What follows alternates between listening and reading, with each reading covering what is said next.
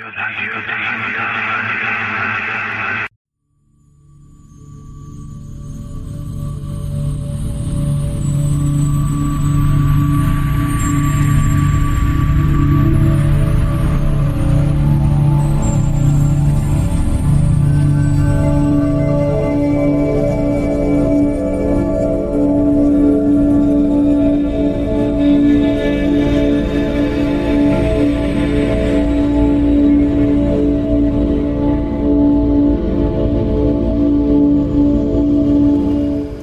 Witajcie bardzo gorąco i serdecznie, drodzy słuchacze Radia Paranormalium, Radia Cenzura oraz Radia Dreamtime. Tak, audycja jest streamowana na trzy radia jednocześnie. A dzisiaj tytułem audycji Czas Dnu numer 62 jest Wewnętrzny Lotos Nirvana Lustra Droga do własnej boskości. Pozwoliłem sobie troszeczkę zmienić w ostatniej chwili tytuł audycji niż tak jak było podawane jeszcze w południe. Dodałem dosłownie dwa elementy, bo uznałem, że jeszcze troszkę o tym troszkę popowiadam dzisiaj w audycji. Z góry chciałem Was również przeprosić za moje ostatnie niedyspozycje. Tydzień temu niestety musiałem pilnie wyjechać, no a na weekendzie mnie coś złapało. Zresztą możecie to też chyba jeszcze troszkę usłyszeć w głosie. No i też mam trochę ucho przytkane, więc dziwnie się mówi do mikrofonu odsłuchując słuchawka na jednym w miarę sprawnym uchu, a drugim niekoniecznie. E, także za te moje niedyspozycje bardzo Was serdecznie przepraszam. Dzisiaj mamy 28 października 2021 roku. Audycja jest również transmitowana dzięki uprzejmości Veliosa na y, kanale YouTube Czas Snu oraz jako główna transmisja Radia Paranormalium. A dzisiejsza audycja będzie jakby kontynuacją poprzedniej audycji. To takie jakby streszczenie, podzielenie na dwie części audycji Czas Snu o samadhi, o, sam, o zrozumienie samego siebie, troszkę o buddyzmie i innych rzeczach religijnych ale to też jakby moje własne doświadczenia, które spisałem sobie w formie jakby takiego wykładu. Więc audycja cię za długa też nie będzie, bo jeszcze nie do końca się dobrze czuję, ale na tyle, na ile dam radę. Myślę, że 11 stron, które przygotowałem dzisiaj, wystarczy na jakieś półtorej godziny audycji. Gdyby było coś nie tak z podkładem, to proszę informujcie mnie na czatach, bo zawsze ciężko jest trafić, yy, trafić w odpowiednią głośność, z tego względu, że na słuchawkach słyszę trochę inaczej, a mam dobrej jakości słuchawki. Natomiast yy, na streamie jest yy, już troszkę inaczej, a ja i tak zresztą później przy obróbce audycji ścinam troszkę tak, aby jeszcze wyrównać poziomy i te wszystkie inne rzeczy, aby było ładne, czyste, klarowne nagranie więc yy, może być to naprawdę, naprawdę różnie. W takim razie podzieliłem audycję dzisiaj na takie cztery jakby mm, części. Każdą część będę przeplatał oczywiście jakimś utworkiem muzycznym, klimatycznym, tak aby właśnie w tej audycji nastąpiła taka trochę refleksja w naszych umysłach nad tym wszystkim, co jest, co jest związane zarówno ze snami, jak i naszą całą egzystencją na tej pięknej, wspaniałej planecie, choć ostatnimi czasami widzimy, jak została ona zaszczuta przez pewne rodzaje ludzi. Także tu dzisiaj będę chciał Wam troszkę opowiadać o tym własnym wewnętrznym lotosie, jak do tego dochodzić, jak mm, osiągać tą, ten stan nirwany, E, i moment, kiedy dochodzimy do własnych luster i co trzeba wtedy robić. Wiadomości parafialne oczywiście podam na sam koniec, żeby Was nie zanudzać, bo niektórzy nie lubią, jak na samym początku o tym mówię. Również chciałem Wam podziękować za wszelkie maile. Jest dużo kontrowersji związanych z moim odejściem mm, od Teorii Chaosu oraz radia, radia FM. Ja już takiej informacji udzieliłem trzy tygodnie bodajże temu więc nie będę się powtarzał, ale dziękuję za słowa otuchy i wsparcia. W takim razie zaczynamy. Czas snu 062, wewnętrzny lotos Nirvana, lustra, droga do własnej boskości. Najwięksi nauczyciele duchowi od starożytności po czasy współczesne współdzielą punkt widzenia, że najgłębsza prawda naszego istnienia nie jest własnością jednej konkretnej religii lub tradycji duchowej, lecz że może być odnaleziona w sercu każdego człowieka. Najwięksi światowi nauczyciele duchowi od starożytności po czasy współczesne współdzielą punkt widzenia, że najgłębsza prawda naszego istnienia nie jest własnością jednej konkretnej religii lub tradycji duchowej, ale może być znaleziona w sercu każdej osoby. Puenta Rumi powiedział kiedyś: Gdzie jest ten księżyc, co nigdy nie schodzi ani nie zachodzi? Gdzie ta dusza, co nie jest ani co nie jest ani z nami, ani bez nas, nie mów, że jest tutaj albo tam. Cała rekreacja tym jest, ale tylko oczom, które potrafią widzieć. W opowieści na przykład o wieży Babel ludzkość podzielono na znieliczoną liczbę języków i wierzeń, kultur i grup interesów. Babel oznacza dosłownie bramę Boga. Bramą jest nasz myślący intelekt, nasza uwarunkowana struktura. Ci, którzy uświadamiają sobie swoją własną naturę, swoją własną istotę, będącą poza nazwą i formą, zostają wtajemniczeni w wielki sekret znajdujący się poza tą bramą.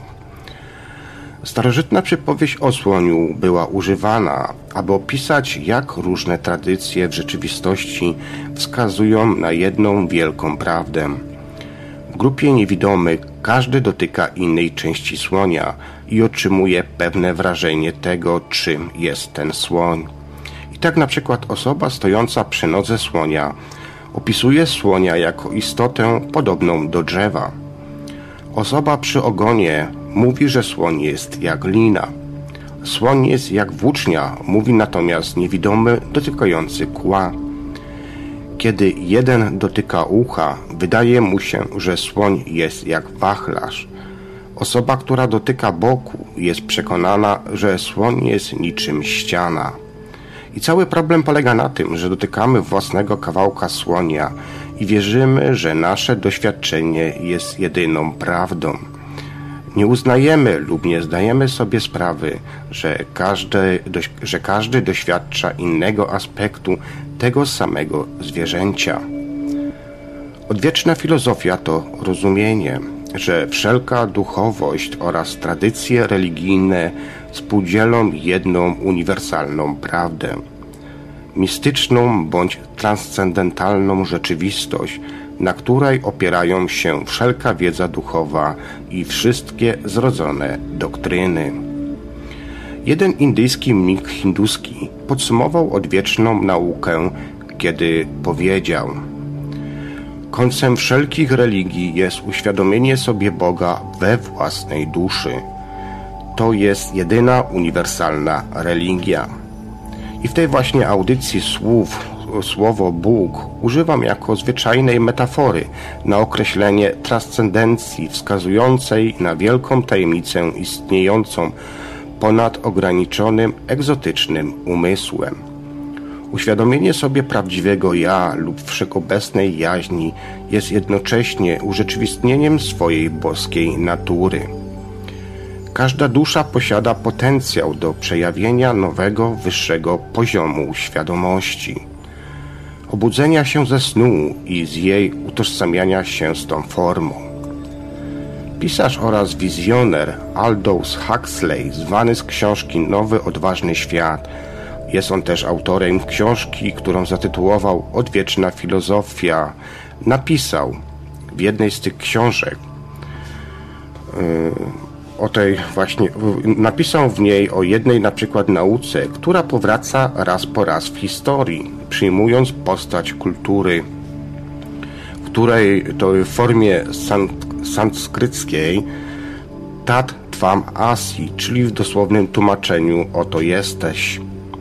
Atman, czyli wszechobecna wieczna jaźń, jest jedynym wraz z Brahmanem absolutnym fundamentem wszelkiego istnienia – a ostatecznym celem każdego człowieka jest samodzielne odkrycie właśnie tego faktu.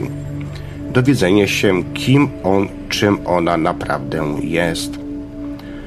Każda tradycja jest jak ścianka wielościennego klejnotu, odbijająca niepowtarzalną perspektywę tej samej prawdy, a jednocześnie odbijająca i rozświetlająca perspektywy pozostałych ścianek.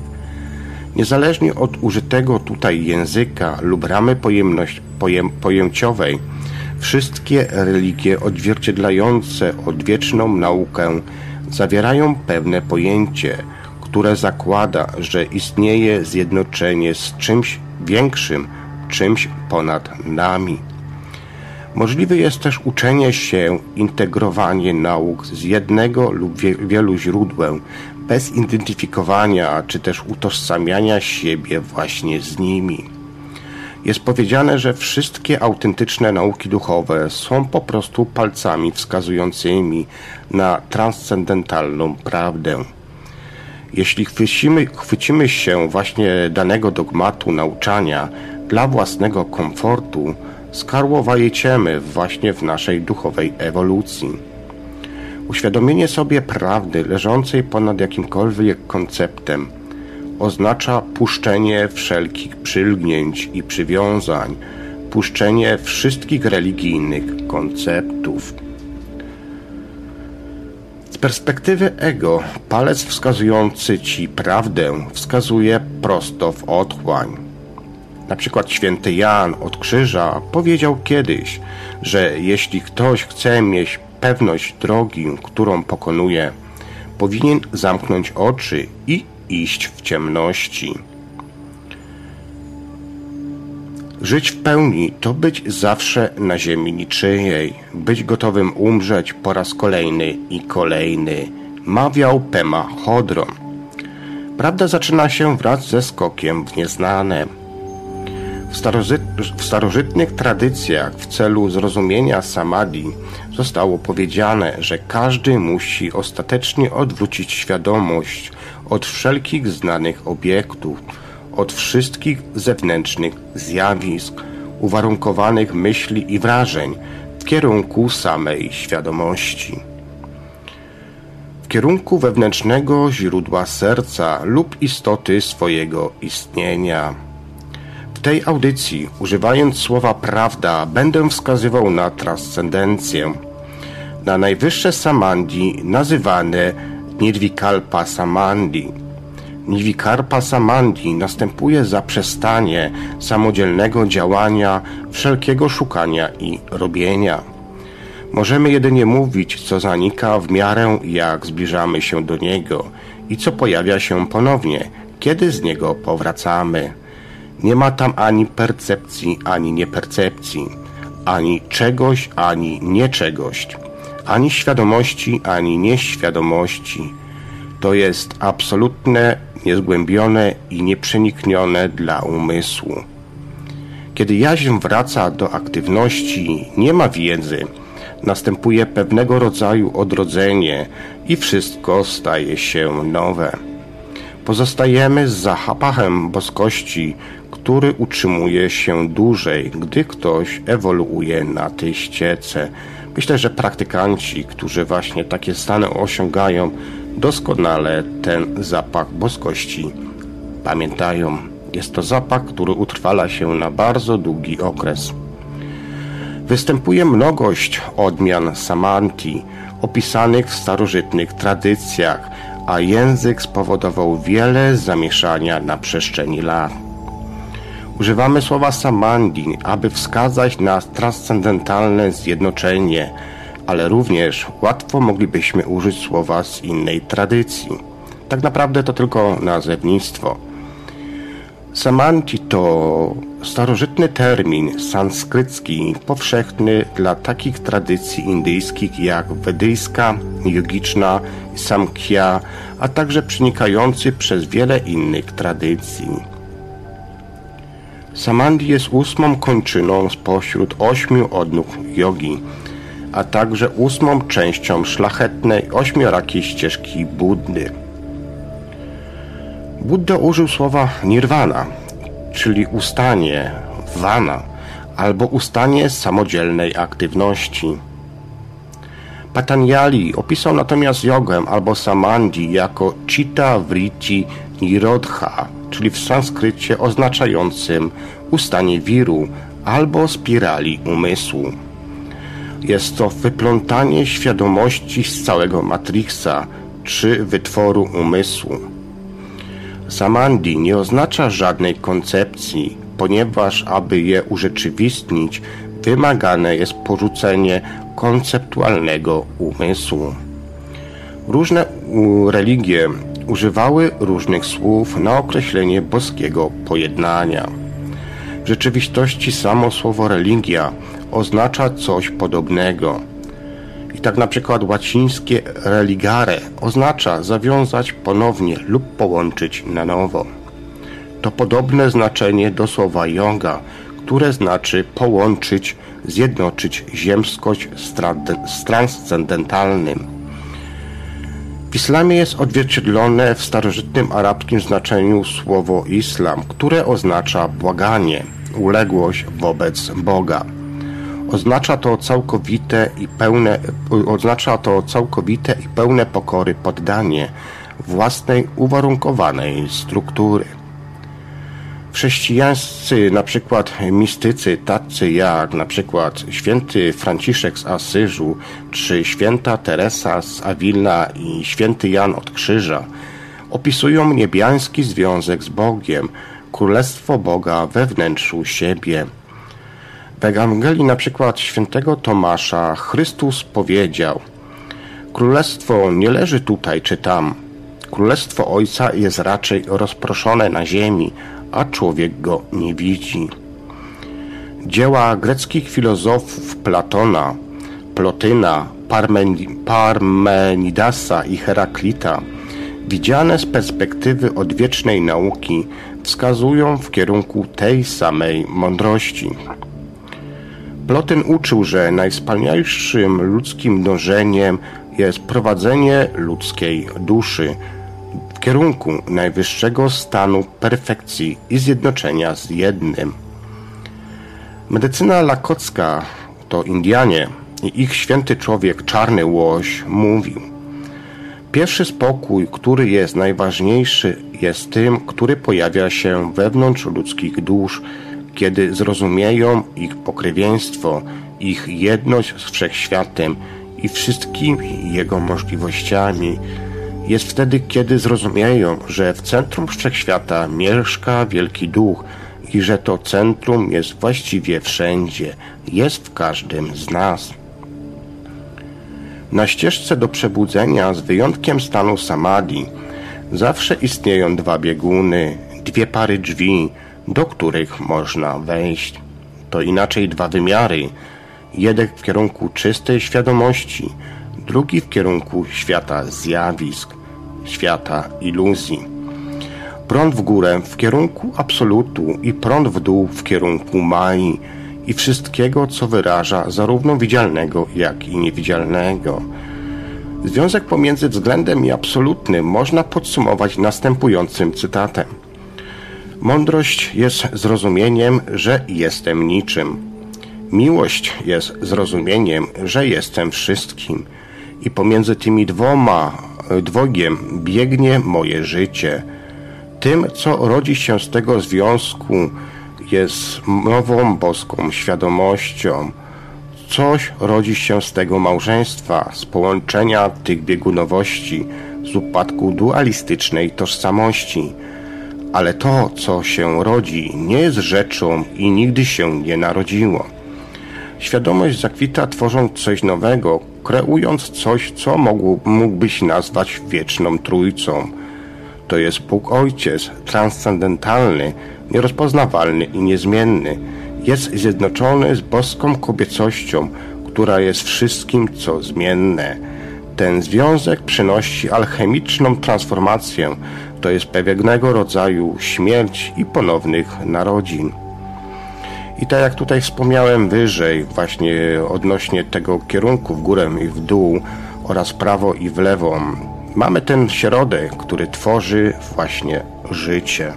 I tak na przykład w naukach wedyjskich boskie zjednoczenie jest reprezentowane poprzez dwie fundamentalne siły Shiva i Shakti.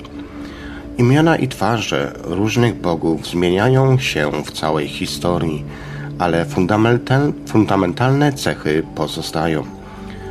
Tym, co narodziło się z tego związku, jest nowa boska świadomość, nowy sposób istnienia w świecie. Dwie biegunowości nieodłącznie jako jedno. Uniwersalna energia prana bez centrum, bez ograniczeń. To czysta miłość. Nie ma nic do zdobycia czy stracenia, ponieważ to jest kompletnie puste, ale całkowicie pełne. Czy są to też tajemne szkoły Mezopotamii, tradycje duchowe Babilończyków i Asyryjczyków, religii starożytnego Egiptu, kultury nubijskiej i starożytnej Afryki, szamańskie i rdzenne tradycje na całym świecie, czy też mistycyzm starożytnej Grecji, gnostycy, niedualiści, buddyści, taoiści, Żydzi, Zoroastrianie, dżiniści, muzułmanie czy też chrześcijanie, wszystkie one jednogłośnie odkrywają, że rozpoznanie ich wspólnego połączenia jest najwyższym duchowym względem, pozwalającym zwolennikom dowolnej grupy uświadomić sobie nirwanę. Faktycznie słowo oświecenie oznacza coś w stylu uświadomienia sobie identyczności lub jedności we wszystkich rzeczach. Oznacza jednym słowem pojednanie. Jednoczy wszystkie aspekty siebie, jednakże nie myl zrozumienia intelektualnego z rzeczywistym uświadomieniem samanti. To twój sposób, twoja pustka, jest tym, co jednoczy wszystkie poziomy spirali życia.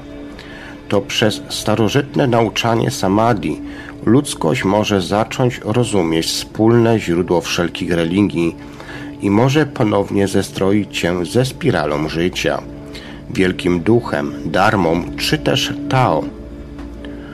Ta spirala jest mostem, który rozciąga się od mikroskopu do, od mikrokosmosu do makrokosmosu.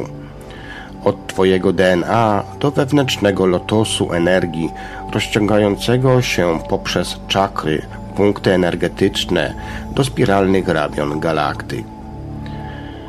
Każdy poziom duszy jest wyrażony poprzez spiralę jako wiecznie ewoluującą gałąź, żywą, eksplorującą.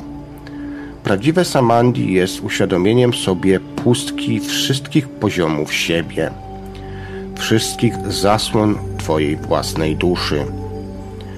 Spirala jest niekończącą się grą dualności oraz koła życia i śmierci.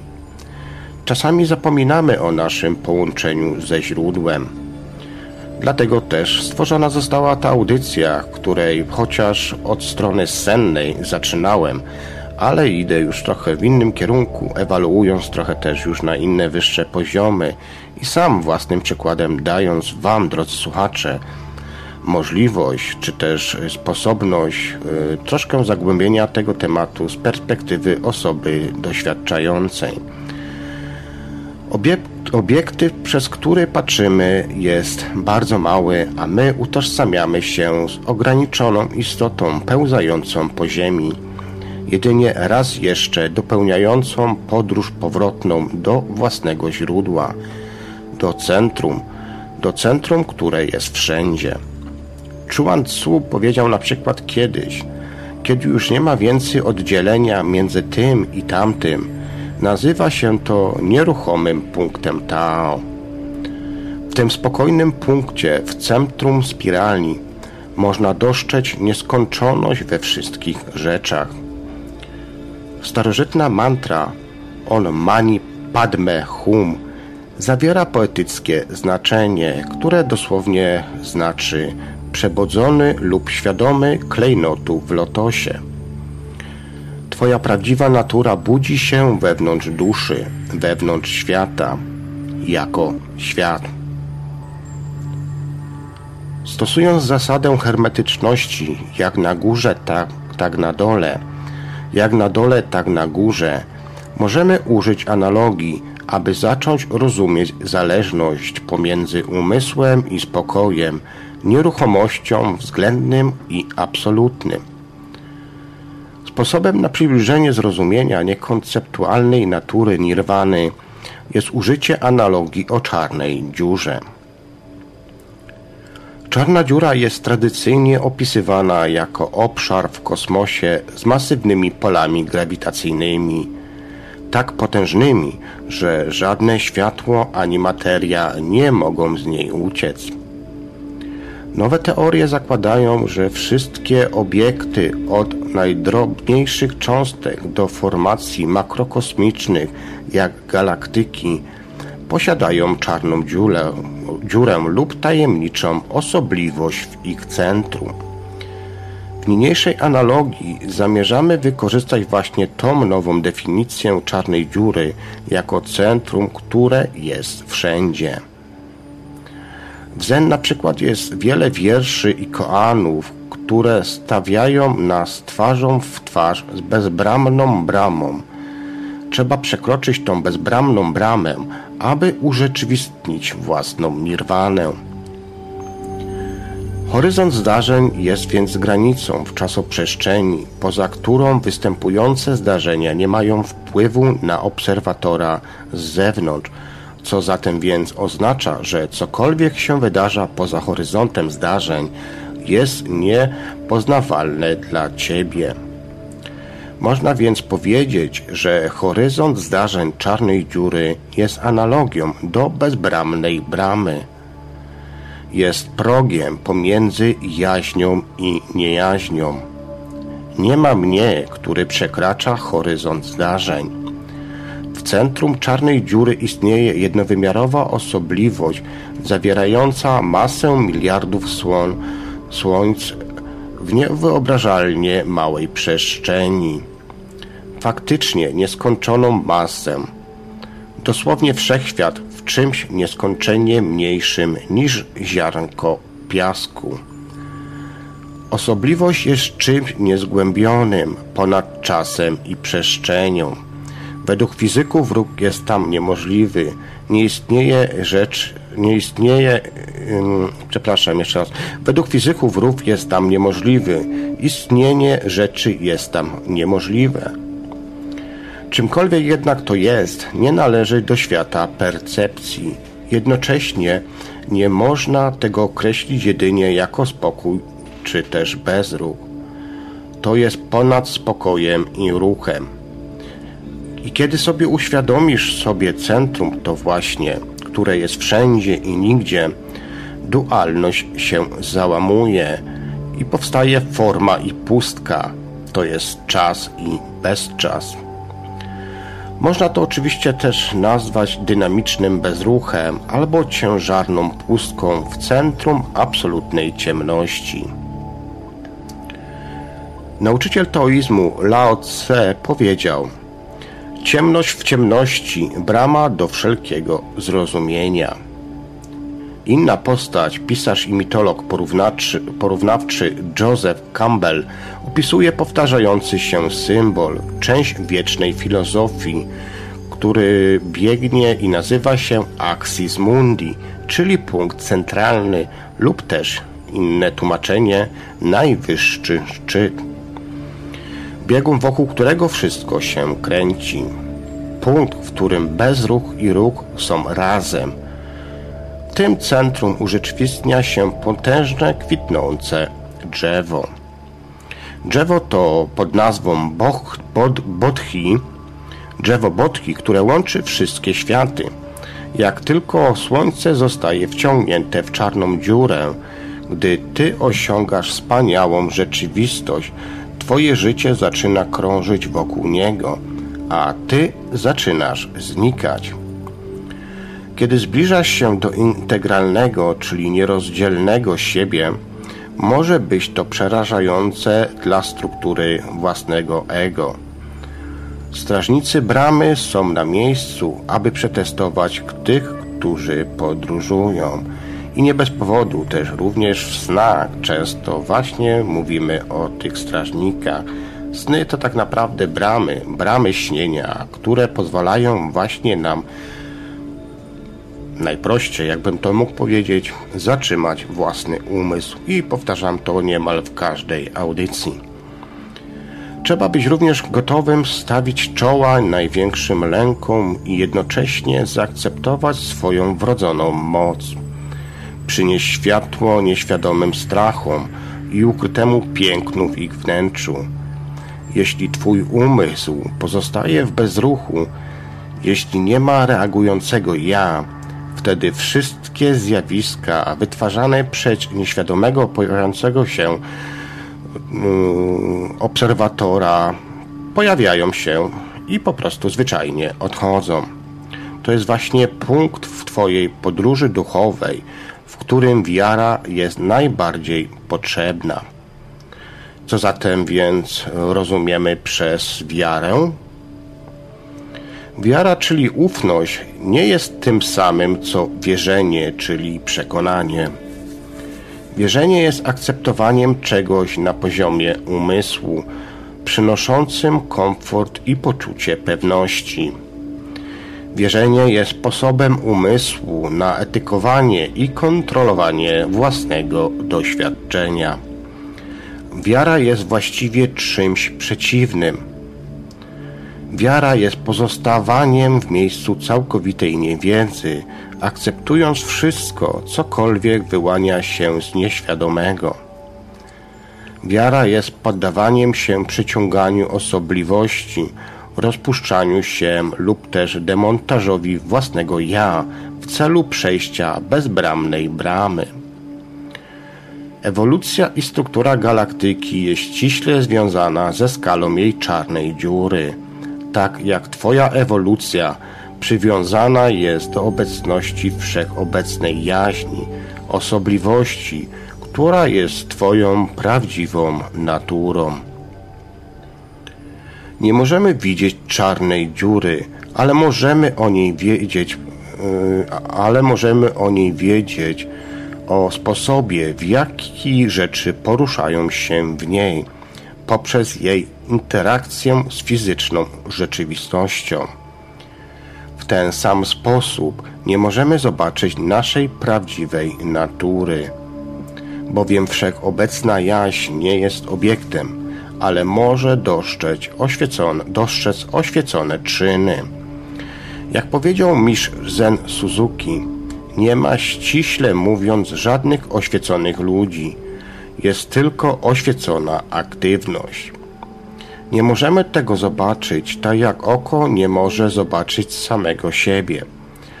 Nie możemy tego widzieć, ponieważ to właśnie dzięki temu widzenie jest możliwe. Podobnie jak czarna dziura, samadhi nie jest nicością i nie jest też rzeczą. Jest upadkiem dualizmu rzeczy i nierzeczy. Nie ma bramy wejściowej do wielkiej rzeczywistości, ale są nieskończone ścieżki. Ścieżki darmy są niczym nieskończona spirala, bez początku i bez końca. Nikt nie może przekroczyć bezbramnej bramy. Żaden umysł nigdy tego nie odkrył i żaden nigdy tego nie odkryje. Nikt nie może przejść bezbramnej bramy, więc bądź, bądź nikim. Samadhi jest ścieżką bez ścieżki, złotym kluczem. Jest końcem naszej identyfikacji ze strukturą ja, która oddziela nasz wewnętrzny i zewnętrzny świat. Istnieje wiele modeli rozwojowych opisujących warstwy lub poziomy struktur własnego ja. Użyjemy tutaj przykładu, który jest bardzo stary. W Upanishadach powłoki, które obejmują Atmana lub duszę, nazywane są koszami. Każde kosza jest jak lustro, warstwa struktury własnego ja, zasłona lub też poziom mai, które odwracają naszą uwagę od urzeczywistnienia naszej prawdziwej natury. jeśli się z nimi właśnie zaczniemy identyfikować. Pomówmy teraz o lustrach i odbiciach. Większość ludzi widzi odbicia i wierzy, że to jest tym, kim są. Jedno lustro odbija zwierzęcą warstwę, czyli ciało fizyczne. Inne lustro odbija Twój umysł, Twoje myśli, instynkty i percepcje. Kolejne tworzy wewnętrzną energię lub pranę, którą możesz zaobserwować, gdy zwrócisz się do wewnątrz. Kolejne lustro odzwierciedla się na poziomie imaginalnym, który jest wyższym umysłem lub też warstwą mądrości i są też oczywiście warstwy transcendentalne czy też non-dualne bogości, które są doświadczane, gdy ktoś zbliża się ku prawdzie. Istnieją potencjalnie niezliczone lustra lub też aspekty jaźni, które można różnicować i które ulegają ciągłej zmianie. Większość ludzi nie odkryła jeszcze warstw takich jak pranicznej, wyższego umysłu i niedualnej błogości. Nawet nie zdają sobie sprawy, że istnieją. Te warstwy komunikują ci o Twoim życiu, ale przecież Ty ich nie widzisz. Ukryte lustra właściwie komunikują o naszym życiu więcej niż te, które są widoczne. Są niewidoczne, ponieważ dla większości ludzi nie są w pełni rozpoznane przez świadomość. Jak sieć klejnotów Indry, lustra odzwierciedlają siebie nawzajem, a każde odbicie odzwierciedla wszystkie inne odbicia w nieskończoność. To tak jak właśnie w salonie luszcze, luster, gdzie na każdym lustrze mamy jakby odbicie, przekręcenie naszego właściwego wizerunku. Zmiana na jednym poziomie jednocześnie wpływa na wszystkie poziomy. Niektóre z tych serwerów luszczanych mogą pozostawać w cieniu, chyba że mamy szczęście mieć kompetentnego przewodnika, który pomoże nam skierować na nie światło. W moim przypadku w snach mam takich trzech przewodników, dwie kobiety i jednego mężczyzna, oczywiście postacie niefizyczne i często staję też przed lustrami. To takie e, doświadczenie, kiedy mm, Pojawienie się luster zwiastuje mi, że będzie niesamowita przygoda i niesamowite doświadczenie duchowe. Prawda jest taka, że nie wiemy czego, czego nie wiemy. Teraz na przykład wyobraź sobie, że rozbijasz te wszystkie lustra. Nie ma nic, co odbijałoby ciebie i nic, co wracałoby do ciebie. W jakim punkcie teraz stoisz? W jakim punkcie teraz jesteś? Kiedy umysł staje w bezruchu i gdy lustra przestają odbijać, nie ma więcej przedmiotu i podmiotu, ale nie mylcie pierwotnego stanu z nicością lub zapomnieniem. Immanentne ja nie jest, nie jest czymś, ale nie jest też niczym. Źródło nie jest rzeczą, jest pustką lub bezruchem. Jest pustką, która jest źródłem wszystkich rzeczy. Forma urzeczywistniania się dokładnie jako pustka. Pustka urzeczywistniania się dokładnie jako forma. To źródło jest wspaniałym łonem stworzenia, noszącym w sobie wszelki potencjał i możliwości. Samadhi jest przebudzeniem bezosobowej świadomości. Tak jak wtedy, gdy śnisz i przebudzając się uświadamiasz sobie, że wszystko we śnie było wyłącznie w Twoim umyśle. To urzeczywistnienie czucia, gdy zdajesz sobie sprawę, że wszystko w tym świecie występuje w odrębie poziomów, w poziomach energii i świadomości. To wszystko jest lustrami w lustrach, stami w stach. Ty, który myślisz, że jesteś, jest jednym i drugim, snem i śniącym. Cokolwiek do Was, drodzy słuchacze, teraz mówię, tu i teraz, odpuść to sobie, nie chwytaj tego za pomocą umysłu. Dusza śni, śni sen o Tobie. Sen jest wszystkim, co się zmienia, ale możliwe jest też uświadomienie sobie tego, co niezmienne. Uświadomienie to nie może jednak zostać pojęte przez ograniczony, indywidualny umysł. Samadhi, Turiya i Nirvikalpa mają właśnie taką samą implikację, to znaczy taką samą świadomość jaźni.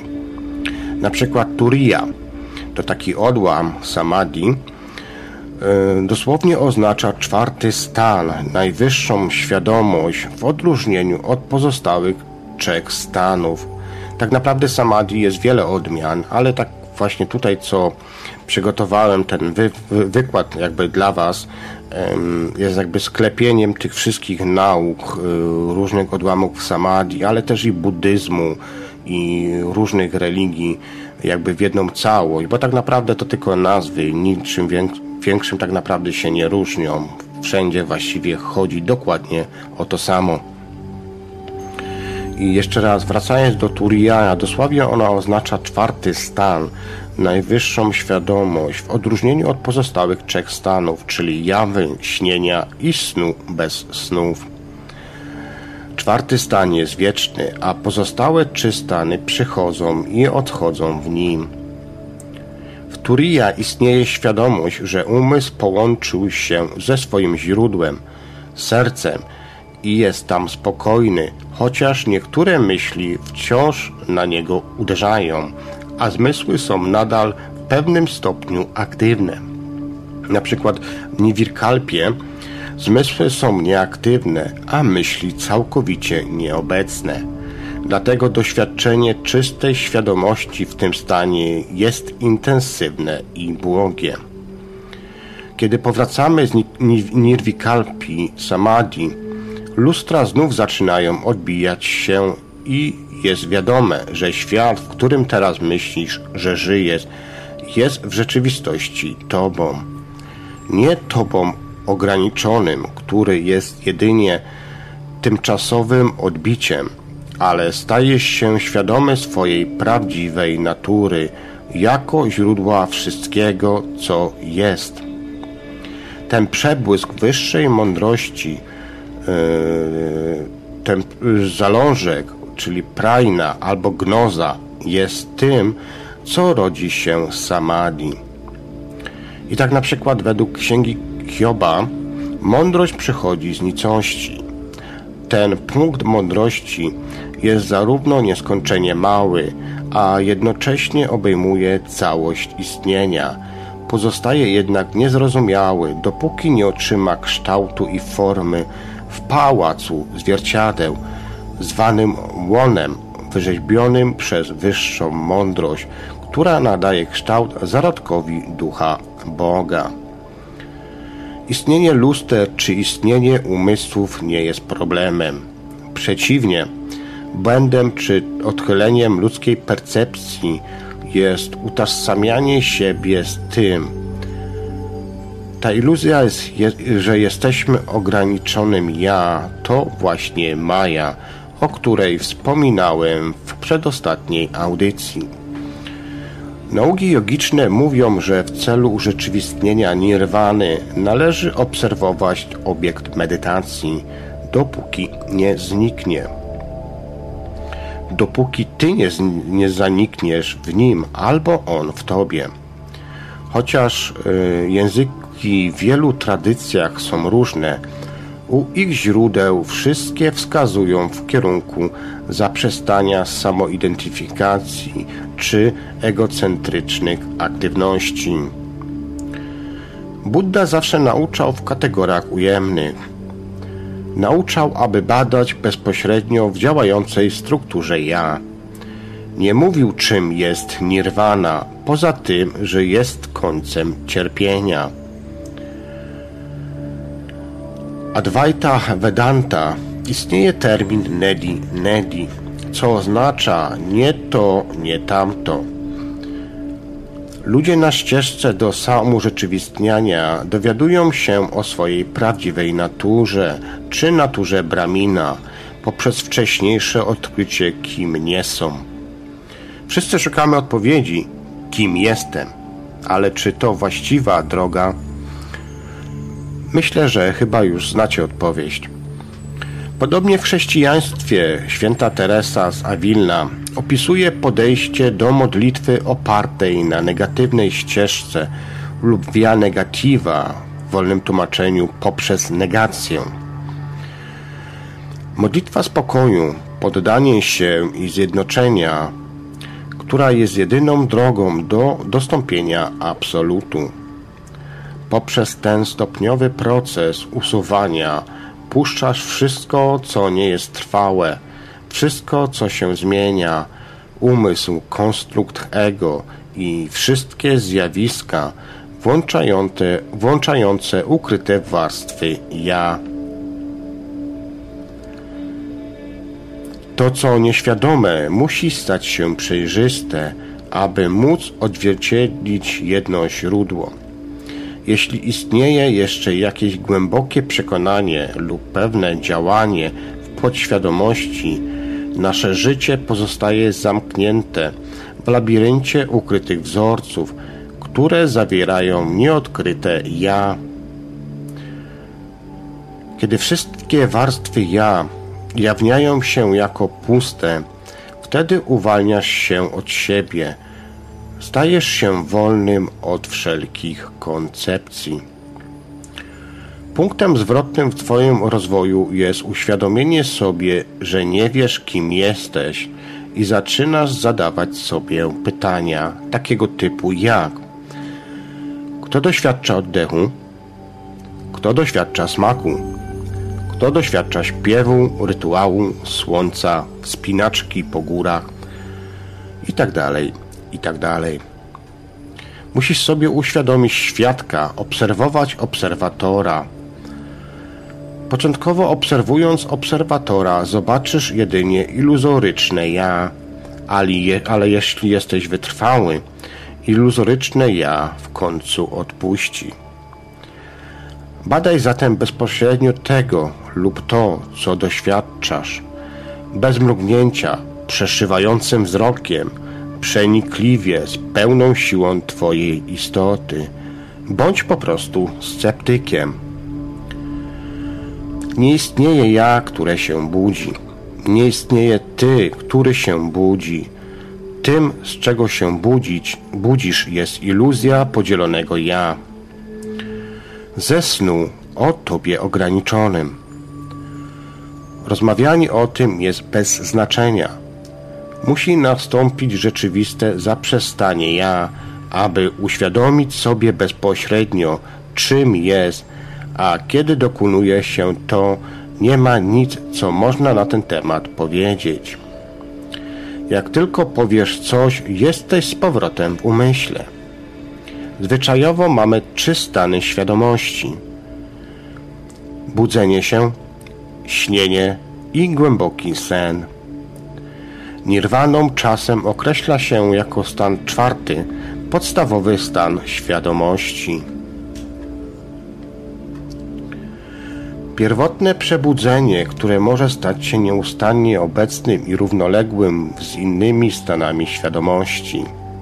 I tak na przykład w wedyzmie nazywa się to Turiya. Inne terminy określające Turiya to świadomość Chrystusowa, świadomość Krishna, natura Buddy lub y, Sahaya Samadhi. W Sahaya Samadhi ima, immamentna jaźń pozostaje obecna wraz z pełnym wykorzystaniem wszystkich funkcji ludzkich.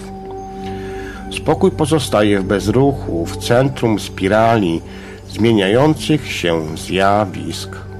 Myśl, uczucia, doznania i energia krążą wokół niego po obwodzie, a poziom spokoju czy też jam jestestwa pozostaje podczas zewnętrznych aktywności dokładnie tak jak w medytacji.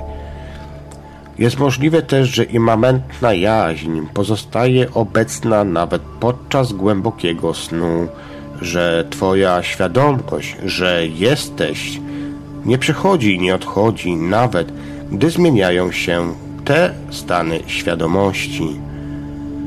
I to się nazywa snem jogicznym. W pieśniach o pieśniach lub pieśni Salomona w Biblii hebrajskiej lub też w Starym Testamencie możemy wyczytać Ja śpię, lecz moje serce budzi się. To uświadomienie sobie wiecznej, bezosobowej świadomości jest wyrażone w słowach Chrystusa, kiedy mówi Zanim był Abraham, jestem. Jedna świadomość, która promieniuje poprzez niezliczone twarze, niezliczone formy. I na początku jest jak kruchy płomień, zrodzony z polaryzacji w Twoim wnętrzu. Męskość przenikająca świadomość z poddaną lub otwartą energią kobiecości. Jest to idealne, delikatne, ulotne, i trzeba bardzo uważać, aby to chronić i utrzymać przy życiu aż do dojrzałości.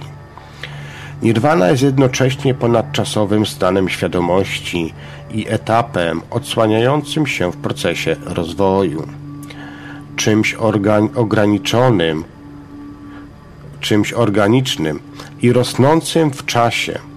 Jak ktoś spędza coraz więcej czasu w nirwanie, chwili obecnej, bezczasie otrzymuje więcej i więcej wskazówek płynących prosto z serca, z duszy lub z atman i coraz mniej z uwarunkowanej struktury skorupy. W ten sposób stajesz się wolny od niższego umysłu ego, wolnym od patologicznego myślenia. Wewnętrzne okablowanie wtedy zmienia się Energia nie płynie już dłużej nieświadomie w starej, uwarunkowanej strukturze. To inaczej mówiąc, nie utożsamiasz się już dłużej ze strukturą ja, zewnętrznym światem formy. Urzeczywistnienie nirwany wymaga wysiłku tak wielkiego, że staje się całkowitym poddanym siebie, poddania tak wszechogarniającego, że jest to całkowity wysiłek czyjejś istoty, cała jej energia. Jest to równowaga wysiłku i poddania się yin i yang, pewnego rodzaju wysiłek bez. Indyjski mistyk i jogin Paramahamsa Ramakrishna powiedział kiedyś Nie szukaj oświecenia, chyba że szukasz go tak, jak osoba z płonącymi włosami szukałaby stawu. Szukaj go całą swoją istotą. Podczas praktykowania transcendencji ego potrzeba wielkiej odwagi, czujności i wytrwałości, aby utrzymać zarodek przy życiu. Nie wpaść z powrotem w szablony świata. Chęci i gotowość są niezbędne, aby pójść pod prąd przeciwko bezlitosnemu uściskowi Matrixa i miażdżącym kołom samsary. Każdy oddech, każda myśl, każde działanie musi być nastawione na urzeczywistnienie źródła. Nirwana nie jest urzeczywistniana poprzez wysiłki czy brak wysiłku. Odpuść sobie zatem wysiłek i niewysiłek. To jest dualność, która istnieje jedynie w Twoim umyśle. Faktyczne uświadomienie sobie oświecenia jest tak proste, tak niezróżnicowane, że zawsze jest błędnie interpretowane przez język, który jest z natury dualistyczny. Istnieje tylko jedna pierwotna świadomość, która się budzi jako świat, ale została zasłonięta przez wiele warstw umysłu. Jak słońce ukryte za chmurami, wraz z odpuszczeniem kolejnej warstwy umysłu, odsłania swoją własną esencję. Gdy kolejna warstwa umysłu zostaje zrzucona, ludzie nazywają to różnymi nirwanami. Nadają nazwy różnym doświadczeniom, i różnym rodzajom zjawisk, ale nirwana jest tak prosta, że kiedy powiedzą ci czym jest i jak ją urzeczywistnić, Twój umysł zawsze to przegapi. I myślę, że będzie też podobnie w tym przypadku, w audycji, kiedy Wam staram się dosadnie powiedzieć, co czym jest. Wiele, wielu po prostu tego nie zrozumie. Mamy przykłady choćby na czatach. Właściwie to nirwana nie jest prosta czy złożona, to tylko umysł takim je czyni. Kiedy nie ma umysłu, nie ma problemu, ponieważ to umysł jest tym, co musi się zatrzymać, zanim zostanie ono urzeczywistnione. Ono w ogóle się tak naprawdę nie dzieje. Najbardziej zwięzłe podsumowanie można prawdopodobnie znaleźć w tym oto zdaniu. Bądź spokojny i wiedz, czy na przykład w innym zdaniu. Cisza jest językiem Boga. Wszystko inne jest marnym przetłumaczeniem, wspominał kiedyś Rumi. I pewnie zadamy sobie kolejne pytania, typu jak możemy używać słów i obrazów, aby wyrazić spokój? Jak możemy wyrazić ciszę hałasując? Zamiast mówić o oświeceniu jako koncepcji intelektualnej, ten wykład, który teraz robię dla Was słuchacze, jest radykalnym wezwaniem do bezczynności, wezwaniem do medytacji, wewnętrznej ciszy i wewnętrznej modlitwy, wezwaniem do zatrzymania się, do zatrzymania własnego umysłu, o którym nieraz już wspominałem praktycznie w każdej audycji mojej czas snu. Zatrzymaj wszystko, co jest napędzane przez patologiczny, egoistyczny umysł. Bądź spokojny i wiedz. Nikt ci nie powie, co wyłania się z bezruchu. Jest to wezwanie do działania z duchowego serca. To jak pamiętanie czegoś starożytnego.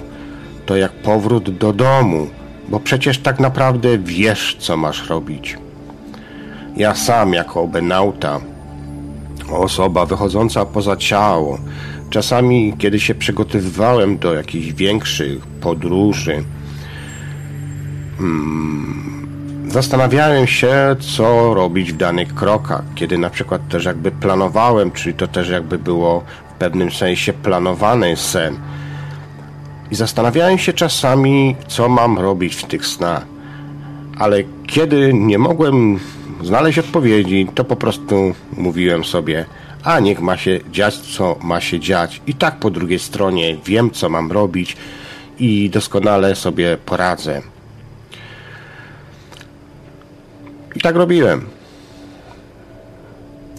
I to właśnie jest stan taki, że jak wspomniałem wcześniej, że pamięta się, ma się w głowie coś takiego, że pamięta się. Mm, ma się tą wiedzę, jakby dostęp do tej wiedzy, do czegoś starożytnego. Dusza budzi się wtedy i pamięta samą siebie. E, przypomina sobie, że była śpiącym pasażerem, lecz teraz pustka budzi się i uświadamia sobie siebie jako wszystkie rzeczy. Nie możesz wyobrazić sobie, czym jest nirwana, pozostając ograniczonym, egoistycznym umysłem, tak jak nie możesz opisać niewidomemu, czym jest kolor. Po prostu Twój umysł nie może wiedzieć. Nie może tego wytworzyć. I dlatego też uświadom sobie prawdę. Uświadomienie sobie prawdy to widzieć w inny sposób, nie widzieć odrębnych rzeczy, ale rozpoznawać widzącego. Święty Franciszek z Asyżu powiedział: To, czego szukasz, jest tym, co widzisz. Gdy zobaczysz księżyc, możesz go rozpoznać w każdym odbiciu. Rzeczywista jaźń zawsze tam była, jest we wszystkim, ale nie zdawałeś sobie sprawy z jej obecności. Kiedy uczysz się rozpoznawać i traktować jako prawdziwe ja poza umysłem i zmysłami, możesz doznać podziwu tego, co najbardziej przyziemne. sam stajesz się podziwem. Nie próbuj być wolnym od pragnień, ponieważ potrzeba bycia wolnym od pragnień jest samym pragnieniem.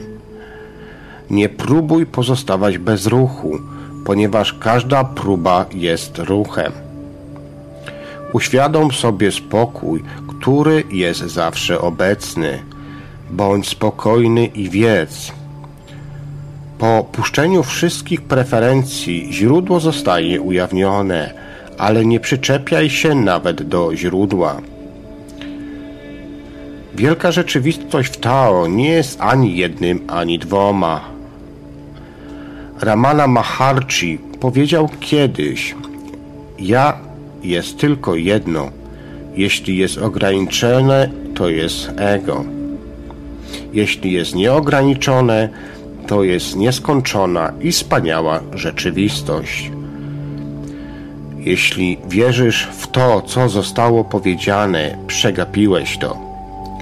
Jeśli nie dowierzasz, również przegapiłeś to. Wiara i niewiara działa na poziomie umysłu. Wymagają wiedzy, ale jeśli weźmiesz udział w swoim własnym śledztwie, badając cały aspekt Twojej własnej istoty, dowiesz się, kto prowadzi dochodzenie, kto tak naprawdę tu jest szefem. Jeśli zechcesz być zgodnie z zasadą nie moja wola, lecz wyższa wola będzie dokonana, jeśli zechcesz podróżować poza wszelkim poznaniem, wtedy być może uświadomisz sobie to, co próbowałem dziś Tobie wskazać w tej audycji. Tylko wtedy skosztujesz głębokiej tajemnicy i piękna prostego istnienia. To, że istnieje inna możliwość życia. Istnieje coś świętego, niezgłębionego, które możesz odkryć w głębi Twojej istoty, poza konceptami, poza dogmatami, poza uwarunkowanymi działaniami i wszelkimi preferencjami, programami. Nie jest to związane z nabywaniem technik, rytuałów, praktyk. Nie ma sposobu, aby to zdobyć. Nie ma systemu, nie ma drogi do drogi. Jak to mówią w Zen, jest to odkrycie Twojego pierwotnego oblicza, zanim się urodziłeś. Nie chodzi o to, aby dodać coś więcej do siebie. To staje się światłem świecącym na Ciebie, światłem, które rozprasza iluzję ja, Mai. Życie zawsze pozostaje niespełnione, a serce pozostanie niespokojne dopóki nie spoczniemy w tej tajemnicy poza nazwą i formą. I to wykład, który przygotowałem, drodzy słuchacze, dla Was dzisiaj, po wielkich bojach ze swoim zdrowiem, mam jakąś taką tendencję ostatnimi czasami, że umieszczam to, co przygotowałem, również w formie tekstowej, ponieważ niektórym nie podoba się czasami moja dykcja, E, więc jeżeli ktoś nie chce słuchać audycji, może sobie to przeczytać. Więc taką, e, taką, taką treść w formie tekstu zawsze umieszczam teraz odnośnie mm, audycji, którą dziś prowadziłem, jak i również wcześniejszej i można sobie po prostu zwyczajnie przeczytać albo nawet wrzucić syntezator mowy i jak najbardziej. Ten, tak przeglądam tutaj jeszcze skrzynkę pocztową, bo miałem sporo mm, informacji, znaczy pytań, pytań od słuchaczy. Obiecałem, że odpowiem na antenie, ale wyobraźcie sobie, drodzy słuchacze, że nie mogę znaleźć niektórych wiadomości, pomimo że trzymam to w archiwum. Wiem, że tam jest ustawione pewnie na jakiś okres przetrzymywania, więc być może mi to już skasowało.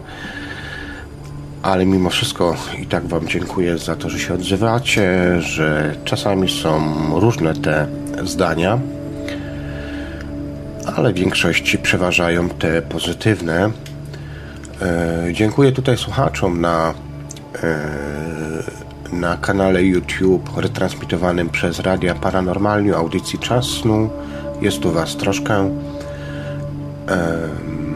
Karol Czapiga, Mothman, Ala, Marzena Lu, Astra A, Sula, System FT, Karolina Belfast, e, Ski Mike, bardzo ciekawe pytanie napisał, zaraz się do tego odniosę. Także witam Was na czatach i przepraszam, że tak późno, ale lubię zacząć audycję tak, aby powiedzieć, co mam powiedzieć, a dopiero później się odnoszę. Ewentualnie pozdrawiam i do pytań, które tutaj zadajecie. Linii dzisiaj nie otwieram, bo jestem, że tak powiem, w półchorobie, więc yy, tak jak wspomniałem na początku audycji, nie chciałem jakby znowu odwoływać audycji, bo też się źle czuję, jeżeli odwołuję audycję, a gdy zapowiadam coś.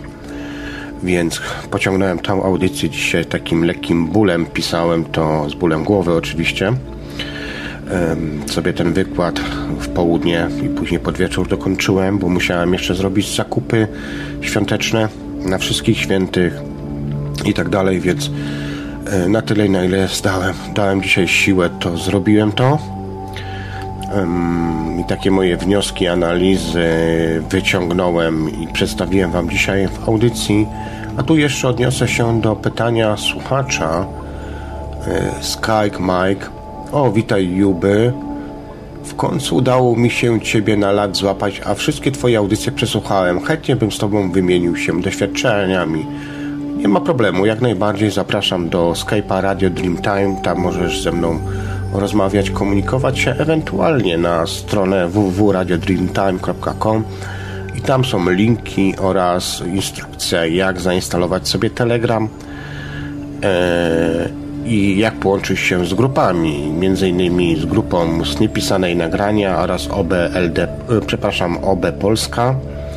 Ja te kanały prowadzę, jak i również e, RDT czat publiczny to wszystko jest na stronie radiodreamtime.com, aby tam można było dołączyć. To jest wszystko opisane, co i jak trzeba zrobić.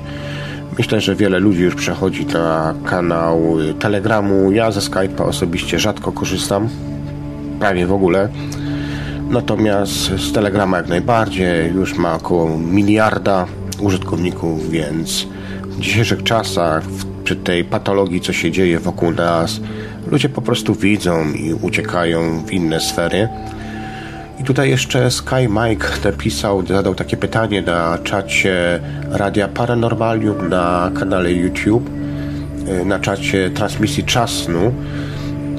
Y, spotkałeś się może na jakimś poziomie z takim czymś jak Black Go, to taka czarna maść, glut, demoniczny wygląd. Niby to jakiś byt, a ma się odczucie, że to SI.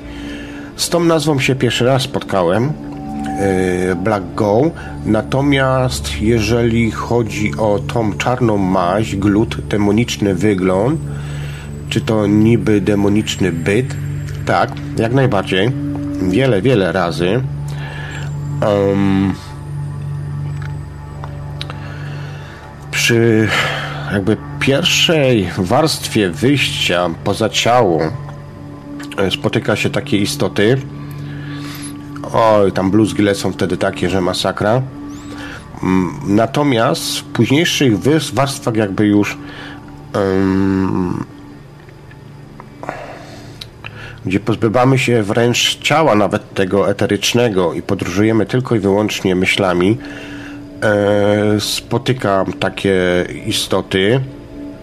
Mm. Są to te same byty, co na tym niższym jakby poziomie, tylko jakby z wyższym poziomem świadomości. E, czy są to czarni? Tak, ja ich też widuję jako czarnych. E, I rzeczywiście, tak jak tutaj piszesz w tym komentarzu, są to rozmowy takie bardzo inteligentne rozmowy i ma się wrażenie, że się rozmawia właśnie z czymś takim jak SI, czyli sztuczną inteligencją. Zresztą ja o tym wspominałem już kilka razy w audycjach swoich. Um, rzeczywiście nie są świetlistymi istotami, ale je widać. Na innym poziomie jakby świadomości masz inne postrzeganie percepcyjne. O tym wspominałem Ci również w audycji Czas snu. I co ciekawe, masz inne pojęcie jakby patrzenia na to wszystko. Te istoty wiedzą, że tam jesteś, ale Cię nie widzą. Natomiast yy, ty odczytujesz wszystkie ich intencje. To jest tak jakby na poziomie właśnie telepatycznym się to wszystko odbywa. Mm.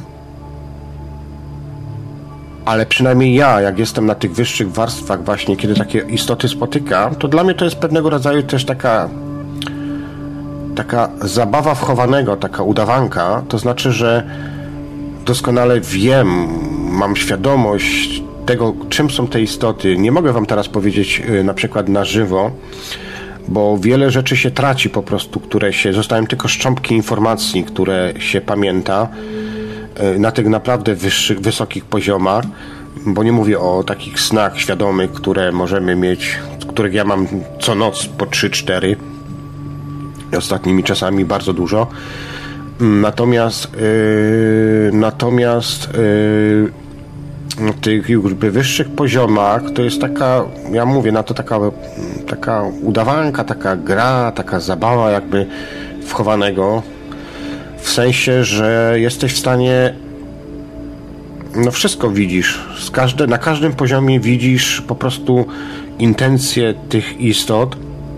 Wyprzedzasz ich myśli jakby też do przodu. Wiesz, co zaraz będą chcieli zrobić. Czasami próbują atakować, ale to jest takie, że przenikają po prostu przez ciebie. Oni aby cię chcieli jakby złapać za szyję, za kark, wytarmosić cię i tak dalej, ale po prostu nie są w stanie jakby. Jesteś na zupełnie innym, wyższym poziomie, na innej wibracji, wibracji niż te istoty. Są to rzeczywiście takie mazi, mazi. czasami jest kilka tych istot, ale rzadko jest kilka. Raczej to jest jedna jakaś istota. Zdarzało mi się spotykać dwie, trzy istoty jakby e, istoty jakby e, na takim jakby poziomie, e, ale to było, ale to jest rzadkie. Raczej przeważnie jest to coś, co przyciągamy jakby jedną, jedną, jedną, jedną istotę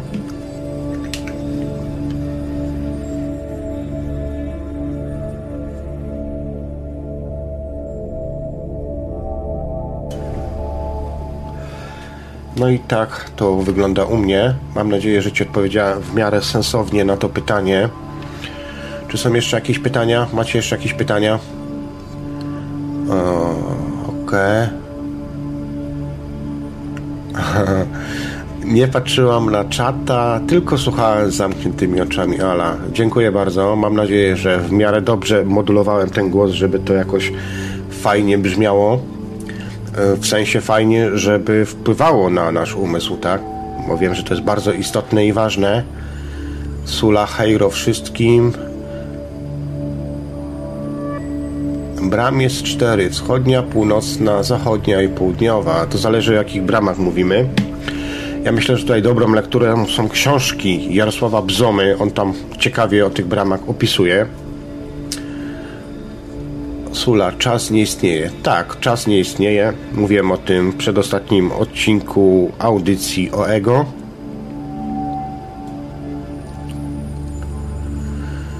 Sula, dla mnie to nie są demony, tylko ciemni, którzy ściąg ściągają z nas energię, bo im brakuje kundalini.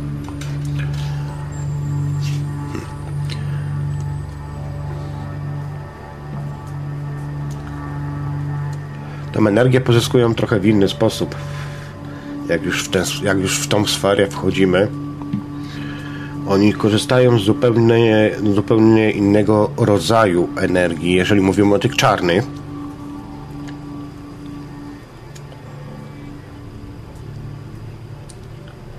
Zastanawiam się, czy ten wątek ciągnąć, bo no to nie jest takie proste powiedzieć, mówić o tym, a z drugiej strony ja też muszę uważać czasami, co mówię, bo niestety nie wszystko można powiedzieć.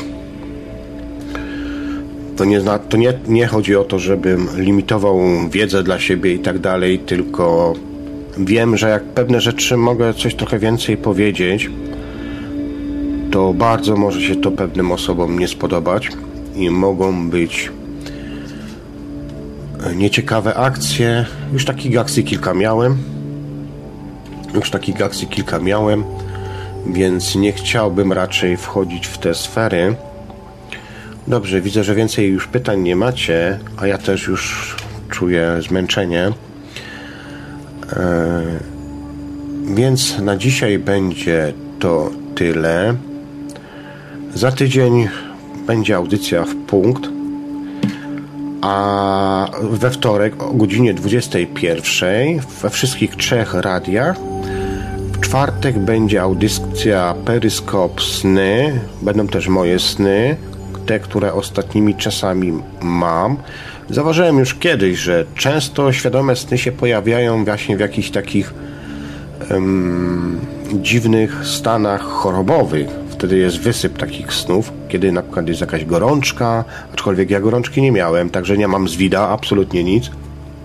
Zwykłe, normalne przeziębienie, gdzie wyszedłem sobie po prostu z dyskoteki w zeszłym tygodniu w krótkim rękawie przy kilku stopniach zgrzany, wszystko i tak dalej. I do tego jeszcze przy otwartym oknie siedziałem, przy wiatrach, które ostatnimi czasami było. A ponieważ mam uszkodzone ucho, że tak powiem, za dziecka sobie uszkodziłem to i mam bliznę na uchu, więc czasami lekkie przewianie powoduje to, że głowa mi dosłownie pęka. Zresztą robiłem też kiedyś badania na, na to wszystko e, już takie profesjonalne. No. Także to była główna przyczyna tego, że nie mogłem. Także za tydzień mówię we wtorek punkt 21.00, w czwartek periskop. Um, chyba na dzisiaj tyle. Um, dobrze, to życzę Wam w takim razie spokojnych świąt, wielk- yy, wszystkich świętych, yy, abyście przeżyli to w gronie rodziny, w spokoju i w zadumie i też sobie zaczę- zaczęli zadawać te pytania, tak naprawdę kim jesteśmy i tak dalej. Choć nie do końca jest to droga właściwa, ale myślę, że na początek jak najbardziej wskazana. Tak, abyście spędzili te święta w gronie najbliższych, troszkę takiej zadumy nad tym wszystkim, co się dzieje, nad tą całą paranoją, która wokół nas jest. I cóż, do usłyszenia w takim razie z audycją Czas Snu za dwa tygodnie, a na dzisiaj to tyle i do następnego razu. Trzymajcie się, bądźcie zdrowi, świadomych, kolorowych snów. Cześć! Dziękuję Iwoliosowi również za, za retransmisję audycji Czas Snu. Cześć. proyecto de realización.